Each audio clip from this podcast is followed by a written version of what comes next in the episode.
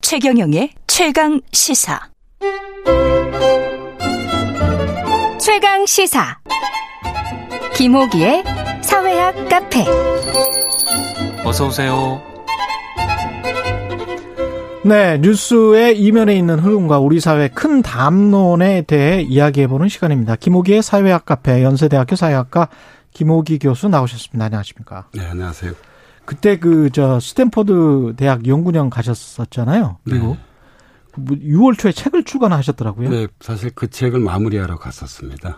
아, 그때 예. 되게 저 사실은 교수님들이 연구년 가시면 어, 잔디학 공부를 많이 골프들을 예, 많이 골프를 치는 많이 것 치시는데 같습니다. 네, 네. 저는 뭐 골프를, 책 쓰셨군요. 골프를 칠 줄 모르고요. 예. 그래서 이게 보이는 라디오라서 오늘 예. 책을 가- 가져와 봤습니다. 한국에는 출판이 안 됐습니다. 이게. 예, 예, 예. 미국에서 예, 출간이 됐고요. 사우스 예, 코리아스 데모크라시 인 크라이시스 이렇게 돼 있네요. 예, 제목이 이제 위기 한국 민주주의라고 붙였고요. 예. 예, 부제를 어, 이 비자유주의 예. 포퓰리즘 양극화의 위협 이렇게 붙였습니다. 아, 그렇군요. 이 서울에서 출간 기념 세미나를 한글 번역하는 출간이 안 됐는데 네. 가지고 출간 세미나 가졌는데 언론에 사실 기사가 굉장히 많이 나왔어요. 예. 예. 그 저기 뭐 이제 저희들은 이 한국 민주주의가 대단히 기로에 서 있다고 생각을 했기 때문에 위기, 기로. 예예 음. 그래서 이제 이에 대해서 어, 좀이 우리나라 국민들에게 좀 알릴 필요가 있다고 생각해서 음. 예. 원래 이제 이 책은 미국 스탠포드 대학 쇼렌스타인 아시아 태평양 연구센터에서 내놓은 것입니다. 그래서 거기 신규 소장과 예, 예. 거기에서 어, 신기욱 소장과 이제 함께 제가 편집한 책인데요. 음. 여기에서 어, 이 출간 기념 이 세미나를 6월 14일 날 프레스센터에서 했었고요. 잠깐 그걸 소개해 보자면 예. 어, 모든 그 이 주제를 다 다루진 않았고요. 그러니까 민주주의, 경제, 사법 요 세 가지 주제를 다뤘습니다. 민주주의 경제 사법. 예, 민주주의 일반은 이제 신기욱 교수와 제가 발표를 했었고요. 예. 어, 경제와 민주주의는 이일령 한신대 교수와 정준호 강원대 교수가 발표했었고요. 아, 뭐 최근에 이제 우리 사회에서 사법의 정치와 그렇죠. 정치의 사법화 이게 되게, 되게 중요해졌잖아요. 예. 그래서 이에 대해서는 서울대 로스쿨 허성욱 교수가 발표했는데 음. 전부 이 책의 필자들입니다. 그리고 아, 이제 그렇군요. 토론회에는 에, 강원택 서울대 교수, 아. 그다음에 정세은 충남대 교수, 그리고 이철우 어, 이 저- 연세대 로스쿨 교수가 이제 토론자로 참여를 했습니다. 그랬군요. 민주주의 경제 사법 아주 핵심적인 분야에 그 관련된 교수님들이 다 저 참여를 하셔서 근데 한국 민주주의 위기 이렇게 돼 있으니까 위기의 한국 민주주의 이게 그 한국 민주주의가 위기인가 이렇게 생각하시는 분들도 있을 것 같아요. 예. 보시면 어떨까 싶습니다. 그러니까 위기라는 말을 저는 이렇게 정의하고 싶습니다. 음. 원래 이 말은 어, 이탈리아의 이 정치 사상가이자 사회 사상가인 안토니오 그람시가 했던 말인데요. 음. 그렇죠. 예. 과거의 것은 죽어가는데 새로운 것은 나타나지 않는 상태. 이게 이제 그러네. 위기라고 이제 그람씨는 이 주장한 바 있는데요. 아. 그래서 저는 이 개념으로 위기를 이해하고 싶습니다. 그러니까 이제 분명한 건 두 가지인 것 같습니다. 하나는 음. 우리나라 민주화는 비서구 사회에서 세계적인 모범 사례였습니다. 1987년 6월 민주화 운동 이후에 에, 이 비서구 사회에서 어떤 민주화의 진행 과정에서 어, 정말 선도적이고 모범적인 사례였죠. 예. 어, 그러나 이러한 과거의 영광과는 달리 음. 현재 우리 민주주의가 문제 해결에 정말 제대로 역량을 발휘하고 있는가? 음. 어, 민주주의는 정치에서 가장 중요한 문제잖아요. 그렇죠. 래서 우리 정치가 문제 해결에 제대로 역량을 발휘하고 있지 못하다는 것이 이제 저희들의 판단입니다. 예, 그래서 이제 위기라는 개념을 좀 중립적 시각에서 어, 이 썼습니다. 그러니까 예. 말씀하십시오. 경제와 문화 영역에서는 저는 우리나라가 선진국 반열에 이미 들어섰다고 생각을 합니다. 경제 문화 연결. 예. 예, 그러나 정치는 여전히 선진국에 진입하기 어려운 것 같습니다. 진입해 있다고 보기 어려운 것 같습니다. 음. 그리고 이제 이러한 위기 상황에 대해서 어이 이 저희들이 보기에는 보수와 진보 모두 책임이 있, 이- 그렇죠. 있는 것 같습니다. 예. 예, 그래서 뭐 당장 어이 금융위기 이후에 이제 우리는 두 정부가 있었잖아요. 예. 박근혜 정부와 문재인 정부인데 이 두 정부 모두 이 책임에서 벗어나기 어렵지 않냐는 것이 저희들 판단입니다. 그렇군요. 그 아까 안토니오 그람시 말씀하시면서 과거의 것은 죽어가는데 그게 이제 우리나라의 민주주의로 보면 과거의 것이라는 게 87 체제를 말씀하시는 겁니까? 그러면? 어, 그렇죠. 그러니까 이제 네. 그렇죠. 저는 이렇게 생각 예. 하고 있습니다. 왜냐하면 음. 지금 민주화 시대가 열린 지 35년이 됐잖아요. 예. 그래서 민주화 과정에서 이룰 만한 것들은 다 이뤘다고 생각합니다. 대표적인 음. 것이 에, 절차적 민주주의죠. 수평적 정권 교체를 이뤘고요. 그렇죠. 또 미국과 달리 우리는 빨리 승복도 하잖아요. 네, 그렇죠. 그래서 예. 그러니까 절차적 차원에서 민주주의는 뿌리를 확고하게 내렸습니다. 음. 그러나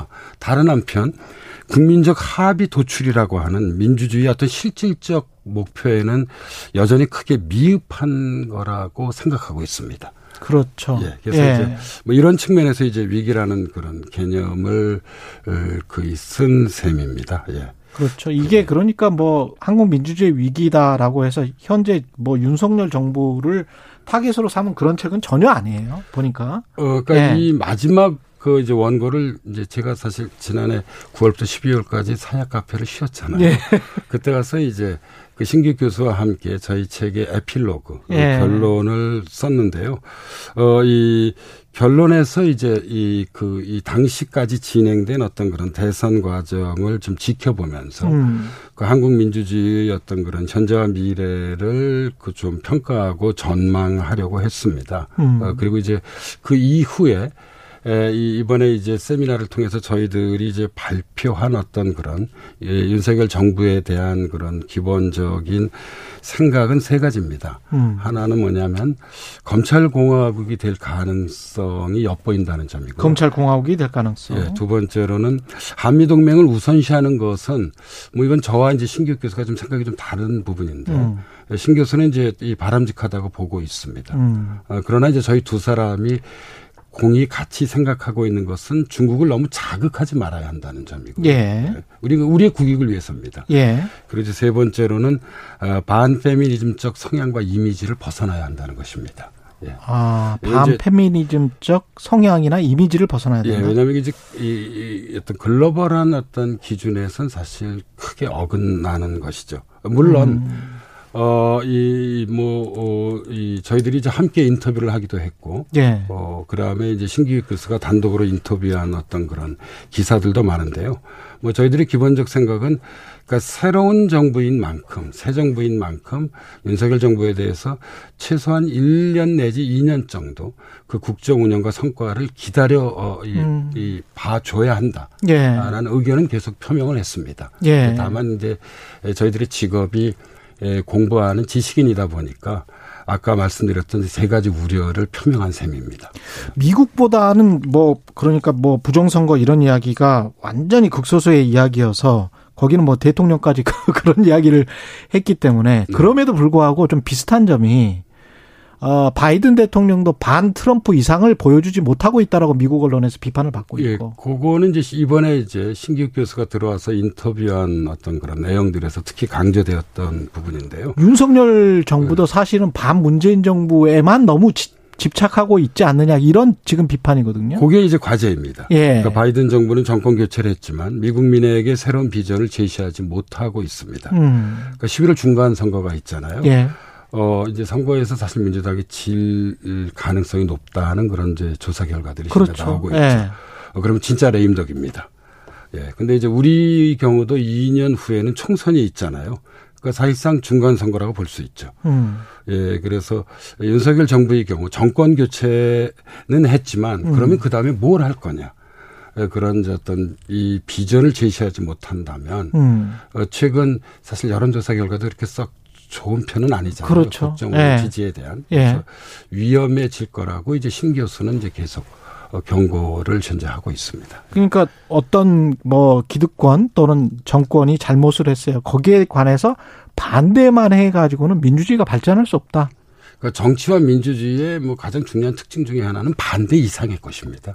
네. 뭔가가 생산물이 나와야 된다. 예. 그렇죠. 예, 결과로서 아, 네. 솔루션, 도 나와야 예, 되고 결과로서 해결책도. 이 자신의 존재를 증명해야 한다고 어, 이 저희들은 생각하고 있습니다. 예. 그런 측면에서의 내각제 개헌을 그 그 주장을 하신 겁니까? 어, 그거를 이제 한 언론에서 저희 두 사람이 얘기를 했는데요. 예. 두 가지만 말씀드리자면 하나는 사실은 답답해서 주장했습니다. 답답해서 왜냐하면 결과물이 안 나오니까. 예, 직선 대통령제는 1987년 6월 민주화의 어떤 상징적 성취입니다. 예. 에, 우리 국민들은 대통령을 직접 뽑기를 원하고 있습니다. 뭐 저희들이 이를 모르진 않습니다. 음. 예, 그러나 제왕적 대통령제가 계속해서 현재 문제를 드러내고 있습니다.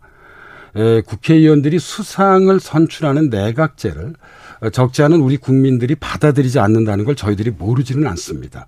대통령에 대한 불신 못지않게 국회의원들에 대한 불신이 높죠. 이게 하나고요. 또 네. 다른 하나는 말씀드리 보자면 선진국 가운데 다수는 내각제를 채택하고 있습니다. 내각제의 두 장점이 있습니다. 하나는 합의 정치가 가능하다는 것이고 다른 하나는 예, 국민들의 불신임을 받으면 어 총선을 곧바로 다시 실시할 수 있다는 점입니다. 그래서 왜 그러니까 미국을 제외하고는 다 내각제를 채택하고 있잖아요. 프랑스는 예. 뭐 이원집정제라고 하는 좀 독특한 제도 있지만요. 예. 그래서 왜 이들 국가들이 내각제를 채택해 하고 있는지를 이제는 우리나라도 숙고해 봐야 한다고 생각합니다. 그러니까 정치 안정성이 중요하기 때문에 대통령제를 채택해야 한다는 주장이 과거에 있었는데 오히려 최근에는 정치가 국가 발전의 발목을 잡는 상황 아닌가요? 우리나라의 경우는. 그렇죠. 예, 그래서 저는 아, 좀 정치적 상상력이란 측면에서 음. 내각제로 어떤 그런 개헌을 해보는 것도 뭐 지금 당장 하자는 것이 아니라 음. 한번 생각해 볼 만하지 않는가. 예, 라는 어떤 그런 문제 제기를 한 것입니다. 왜냐하면 예. 마음이나 문화만 바뀐다고 해서 음. 어, 이 어떤 그런 사회가 이, 이, 이뭐 근본적으로 변화하지 않습니다. 어, 사실 그렇죠. 이 마음과 문화 못지않게 중요한 것은 제도입니다. 음. 예, 그러니까 제도적 설계를 때로는 바꿔야만 되는 것이죠. 예, 그래서 그 시점에 도달한 것은 안, 아니지 않는가라는 어떤 그런 문제 제기를 이번에 한번 해봤습니다. 예. 근데 좀 안타까운 게 이게 수십 년 동안 현대적인 정당주의, 정당 체제 이 논의가 한국 정치학계에서도 많이 됐었던 것 같고 최장식 교수도 이런 예, 이야기 많이 예, 했었던 것 같은데 맞습니다. 예, 네. 그런데도 불구하고 지금 방금 전에 최재형 위원장도 이 정당 혁신에 관해서 이야기를 하잖아요. 그러니까 듣다 보면 미국이나 유럽에 비해서 정당 정치 자체나 정당의 기본적인 모습도 지금 안 갖춰져 있는데 내각제가 한국이 될까?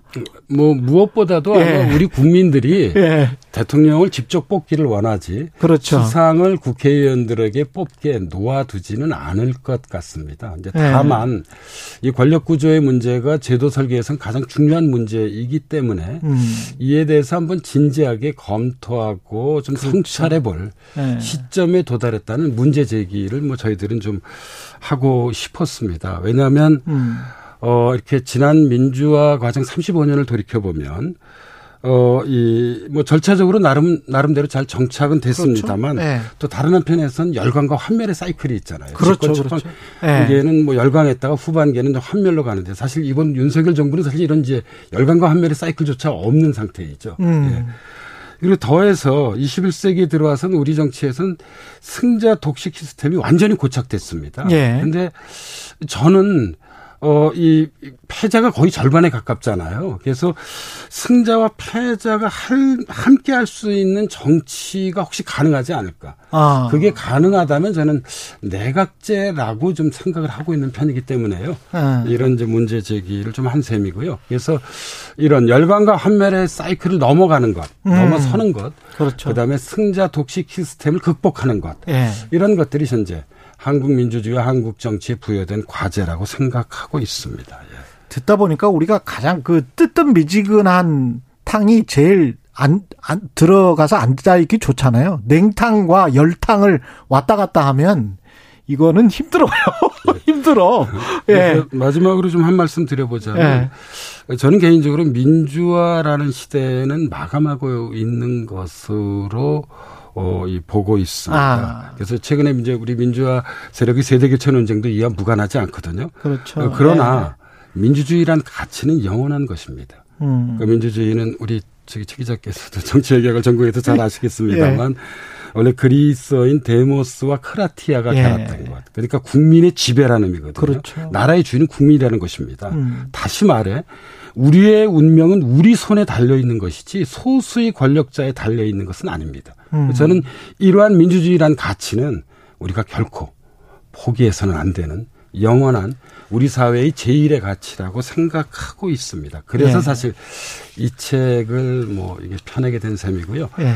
한 10월쯤 해서 음. 이학사 출판사에서 우리말 번역본을 아, 좀 선보일 번역본도 그 생각입니다. 나오는군요. 예.